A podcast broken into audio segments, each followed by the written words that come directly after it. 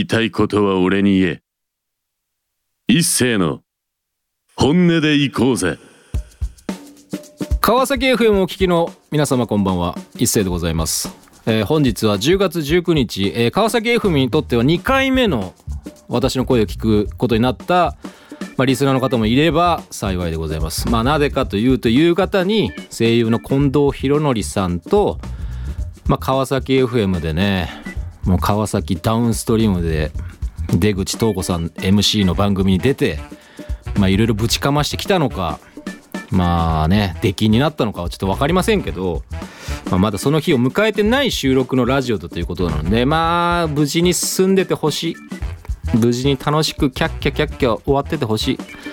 出口東子さんに「いやーなんか本音でいこうぜ出てみたいです」っていうのをお世辞でもいいから言わせてみてというふうにあの思ってるパーソナリティでございます、えー本日はねあの音楽関係のあの私がもうなんか見限ったんじゃないかというふうに一部のリスナーは噂してる音楽関係の方を、えまたお呼びしてちゃんと私はウォッチしてるんですよっていうことをここでまた改めて釘を刺しておきたいと思います。あの古い古参リスナーどもにねもう俺がそろそろ古いごとしてもいいんじゃないかというふうに思ってるリスナーの方々にあ音楽またやるんだっていうふうに思わせるぐらいのことをやりたいと思ってます、えーこちらのラジオ、えーリアルタイムでお聞きの方は「ハッシュタグ本音でいこうぜ」「ハッシュタグ川崎 FM」アーカイブ等でお聞きの方は「ハッシュタグポッドキャスト」をつけて、えー最後までよろしくお願いします、えースポンサーの紹介の後に1個ちょっとお便りを紹介させていただきます。まずスポンサーの紹介どうぞ。防犯工事や鍵に関するスペシャリストトリプル a ラジオをお聞きの方で困ったことがありましたらお気軽にフリーダイヤルにお電話を0120-416927 0120-416927はい、えー、1個ねもうこれサックス侍さんにちょっと感謝しなきゃいけないかもしれない。あとは俺の口の悪さが良かったのかもしれないというお便りを1個いいております、えーラジオネームやすこさん。えーちょっと言いにくいことをズバリ言ってくれる人だなぁと興味湧きました。それに滑舌がとても良いのでびっくりしました。いやどうですか？こういうお便りがね来るようになったから俺は子さんに対してオラオラみたいな感じでちょっとマウンティングしちゃえるわけですよ。もう嫌な野郎だなと思った人はまあしょうがないですね。それだけ俺が心が傷ついてるってことなんでね。新しいリスナーの方に励まされて、まあ、生きていく。SNS なんか見なくたってもうこっちとら十分生きていけんだよみたいな感じのラジオにしたいですね。別に SNS に彼女を寝取られたとか親を殺されたことは一度もないんですけどやっぱりね俺向いてないと思いましたね。でも向いてない嫌いだとか言いながらもでもやっぱり SNS を使ってないとやっぱりこう一人でも多くのリスナーの方を取り込むことができないのでまあ仕方なく使っていきます。そして、まあ、本日1曲目はですねこのやすこさんからリクエストをいただきました。えー、黒いのファイアーブレイン。1曲目。それではどうぞ。はい、えーそれでは、えー本編でございますけども本日、えーゲストに来ていただいております。もうね音楽といえばですよ。もう私の大好きなゲーム話もできる、えプロギタリストの鷲尾幸太さんでございます。それではどうぞよろしくお願いします。よろしくお願いします。鷲尾幸太です。いありやーどうもありがとうございますがとうございます。ありがとうございます。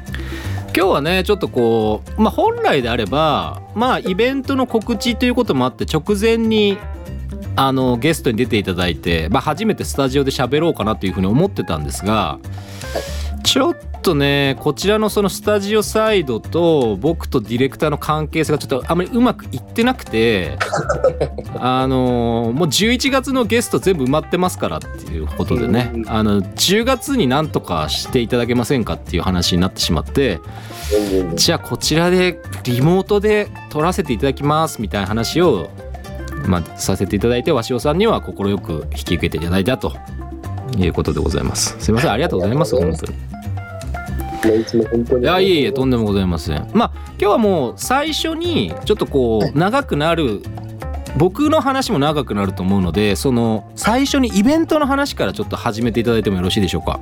いいんですか逆に。いやもうお願いしますよ。ではではちょっと、えー失礼いたしまして、えっと今回12月の4日。はい。日曜日ですね。に、えー千歳烏山の、えー、壺というライブハウス。はい3年の沈黙を破り3年の沈黙やゲーム音楽イベントをやらせていただきます。いやー、まあ、待ってましたね本当に。ありがとうございます本当に。えーまああのもちろん知らない方もいらっしゃるので、はい。身近に説明させてあお願いします。僕が、えっと、リーダーで、えーやっているバンドと、えーゲーム音楽だけを演奏する、えー弦楽四重奏神ゲーカルテット、はい。えーバンドの2つで、えー対バン形式コラボもあるっていう感じで1年に1回イベントをやっていたんですけれども、えーコロナでちょっとできなくなってしまって。はい。でその2019年からできなくて今年すでに3年間の沈黙を破り、えーやろうということになって、えー今回12月4日にその3年ぶりにゲーム音楽のイベントをやらせていただくという形で。いやー待ってましたよありがとうございいます。やーでも鷲尾さんだって俺ね俺ら知り合ってでコロナの前だからそうですね。そうそうそうう。そうフィドラスターとしても活動やってますよみたいな感じでいきなり初対面でアルバムをいただきましたからね僕そうなんです。そうなんです。ビビりましたよあれは なんてことだみたいなそんなアルバムをいただけちゃうなんてすいません偉そうにみたいな感じでなんか本当でね、なんかその伊勢さんのラジオに出させていただいて発覚したのがゲームが好きだっていうあのね。そうなんですよなんだゲーム好きじゃんみたいななんかそういうノリでしたねそうですね。なんかちょっと感じてましたけどね。なんか何なんだろうねこうカルチャー的なものにあの造形が深いんであろうかな。造 造形っていうかもうただ好きなものだけはひたすらにっていう なんかそういう人生の送り方ですからね。でも本音でいこうぜが語ってますよ。あまあそうそうそうそう。もう完全に全てを置いてきぼりにして喋りますから。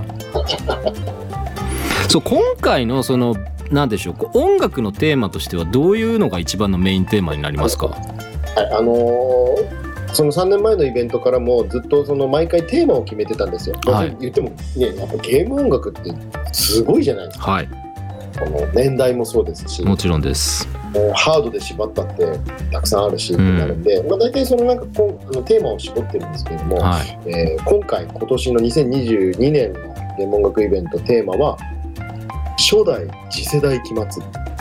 初代次世代機 もうさもう年代がバレちゃうでしょあ そうなんですよね。サターンプレステドリキャス。あドリキャスじゃねえや。ドリキャスはにその次だから。あの負けハードはその次だかどらいいや。んな機種が好きなんですか？あーもうダメだダメだ。そうそうそう。で任天堂64とかそれぐらいですもんね。そうねでアドバンスか。そうですね、アドレス、ゲームボーイアドバンスとか、ね。まあ、年代でいうと96年から99年、2000年前ぐらいまでの年代になりますかね。そうですよね。あの初代次世代機って言い方はないんですよ。そうなんか俺もなんかその初代次世代機って聞いた時にえ？スーファミとかその俺の世代はえ？メガドラとか PC エンジンとかなのみたいな感じですから。だから、あの、これは、あの、僕と、その、まあ、僕がやってるそのゲーム音楽バンドの、えーもう一人のリーダーの柴崎雄生君ってキーボードのは彼と、えー、神ゲーカルテットの、えービオラのリーダーの子の3人でゲーム音楽役員っていうのをやってるんですけど、い。ははい。えーその3人がやっぱ同世代なんですよ正直言うと。いなるほど。まあまああの30中盤なんですね、はい。みんな。でその30中盤の子たちにとっては初代次世代機って、まあ、サターンプレステロなんですよ、はい。でその例えばカートリッジを入れないゲーム機まず CD ですよね。そうですあのプレステだねったら裏が黒いあれとか。ね。でそのメモリーカード入れるとかそう。そういう感じがなんかあこれは未来のゲーム機なんだっていう感じが僕は小学校4年か5年の時にああそっか。すそごいそれがもうなんか衝撃だったんですよ。スーファミじゃないじゃないですか。確かに。うん、そのなんかそれがやっぱ僕のそのネーミングとして初代次世代機っていう名前。なるほどね。そうなんですよね。だからもう初代次世代機っていうと俺の世代は結局その結構もうまあいい年になってるわけですよ。はいはいはいはい。だから初めて買った時にはまあ中学校3年か高校1年かぐらいの感じだし俺なんかもうメガドライブまあメガドラ CD とかあの全然 32X とかを買ってたぐらいの負け組だからね俺の場合はでも、一世さんにとってはそれが初代次世代機ってことですよね。いやだから次世代機ですって言われても結局俺の中ではまあ分かるんですよ。理屈は分かってるんですよ。プレステとかサターンそうだしサターンプレステ戦争は俺たちもう渦中にいたから。そのもうその中で俺たちはこうなんつうんですかそのもう本当にそのディベートをかましてましたから学校で。どっちがどうだみたいな。でもそこの中に初代次世代機の中にこれね俺じゃないんですよなんかねちょっとこう心がひねくれた人がそこに突っ込み入れるとしたら「おいおいハードだとあれを忘れちゃ困るよネオジオがあっただろ」みたいなことを言うやすやつもいるんですよ。ふざけるなと。あれはな小遣いで買えるような代物じゃねえんだよみたいな話ですから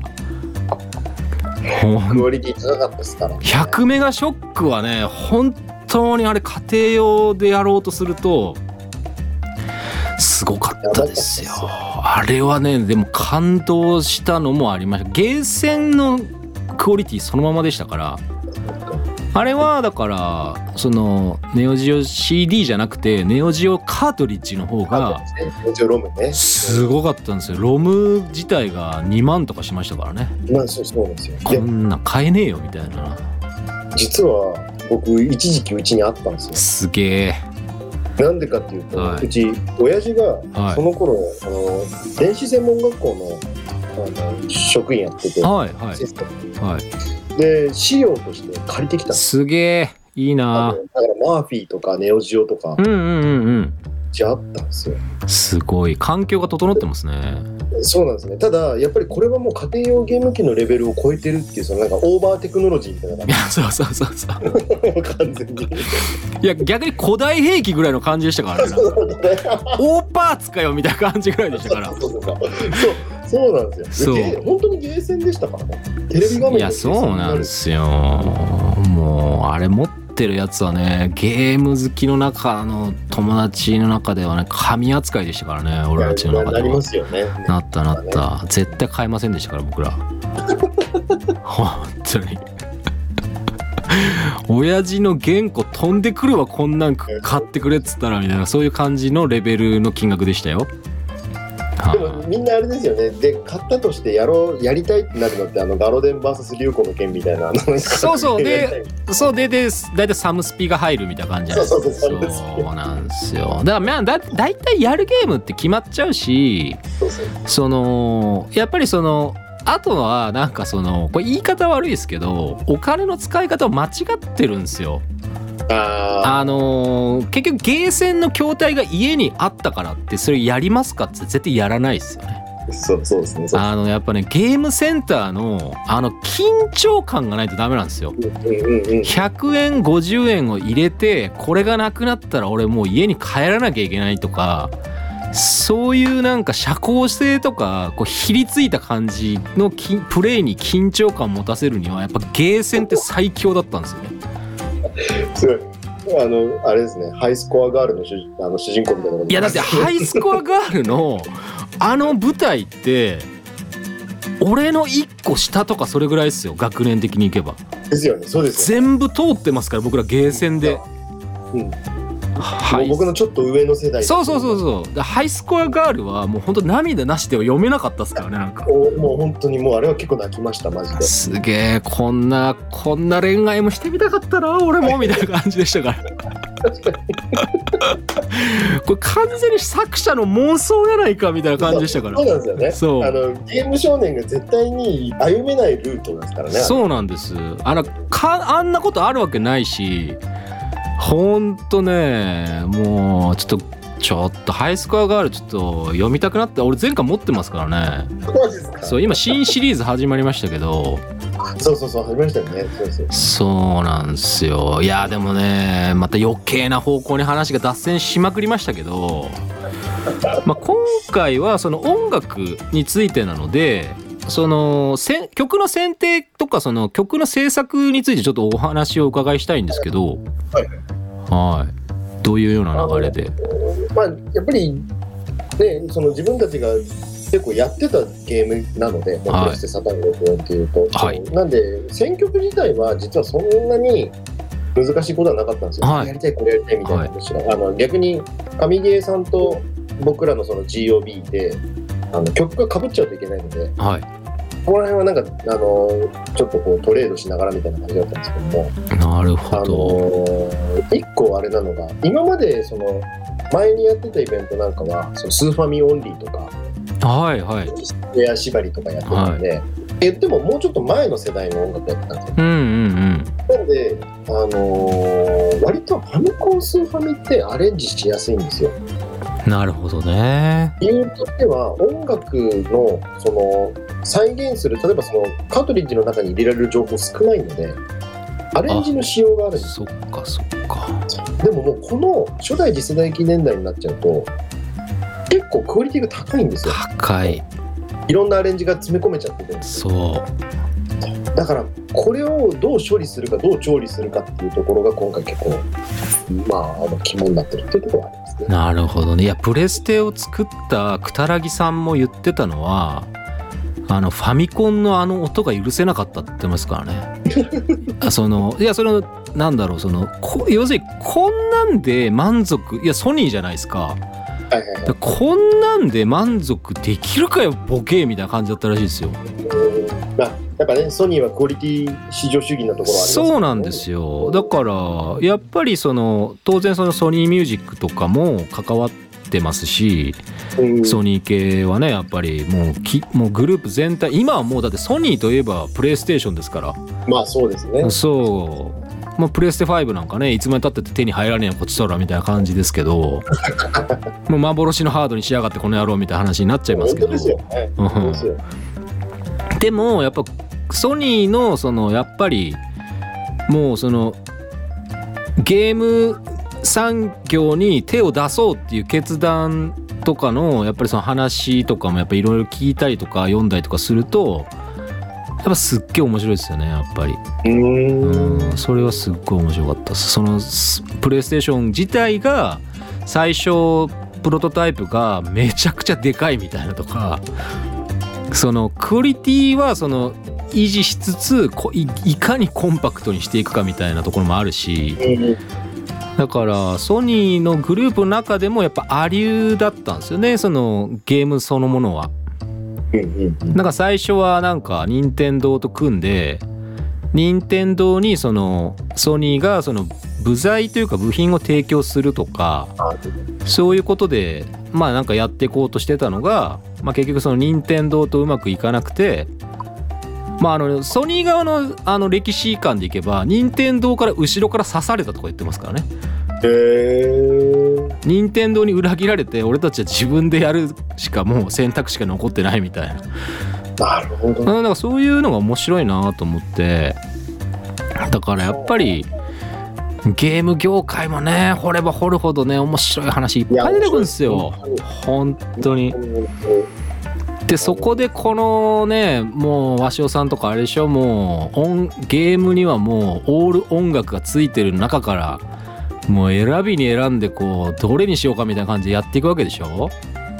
命知らずだよね本当に 命知らず。本当ですよね。なんかこそううどれやりたいあれやりたいとかもあとそのさっき言った初代次世代機になるとクオリティ音楽のクオリティも上がってるので、うん。どうアレンジするか。例えば僕らのバンドだったらジャズフュージョンにアレンジするので、はい。ここにアドリブのパート入れようってなった時にどうするかとかがもう、まあ、考えてるこっちは楽しいんですけどはあとは上出さんとのコラボもあるのでいはい。あの弦楽四重奏とバンドのサウンドにするってなった時にもうこんなのなんか普通にあの作家さんメインでやってる人の仕事じゃん。なるほど。まあ、まあ そうですよね梅。さんとにらめっこしながらもう完全創作ですもんね。もう完全に創作です。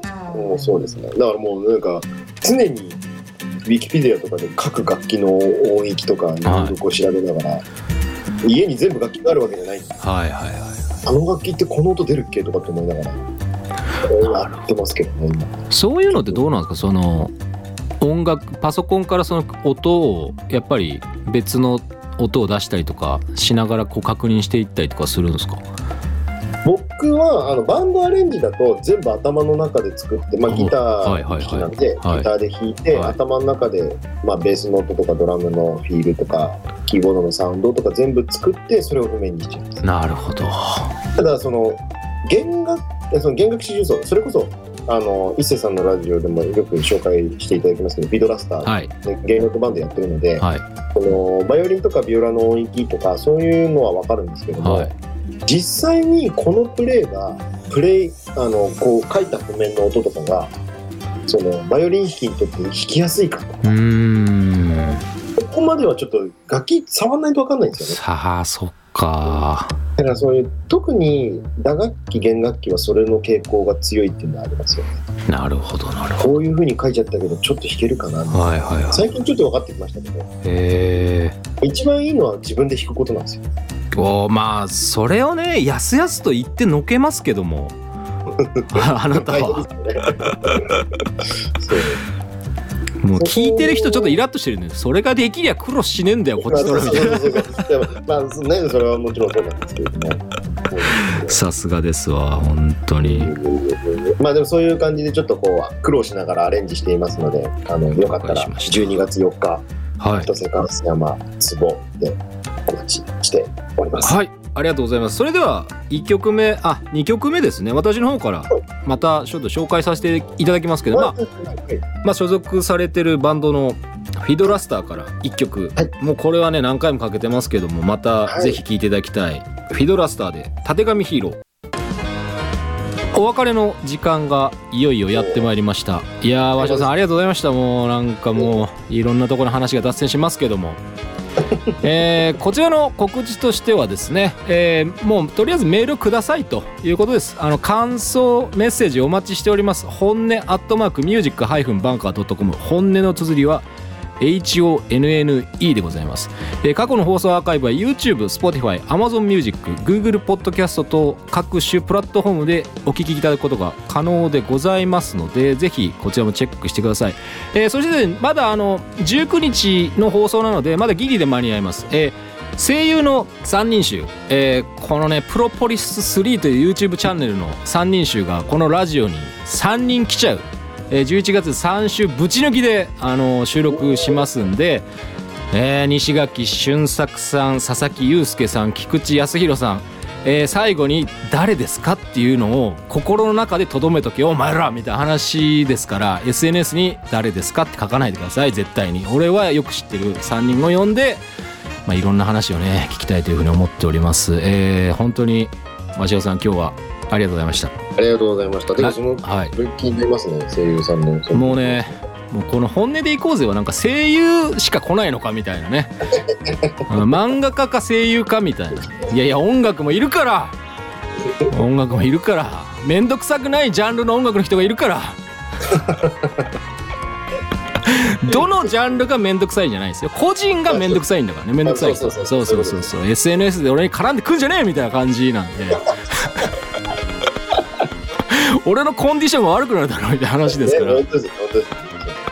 まあ、ということで来週もちょっとお付き合いいただきますけどね、あの本当にありがとうございましたありがとうございます。はい、えー本日のお相手は、えーパーソナリティの一世とギタリストの鷲尾浩太でした。あそれではまた来週も生き延びてお会いしましょうありがとうございましたりがとうございました。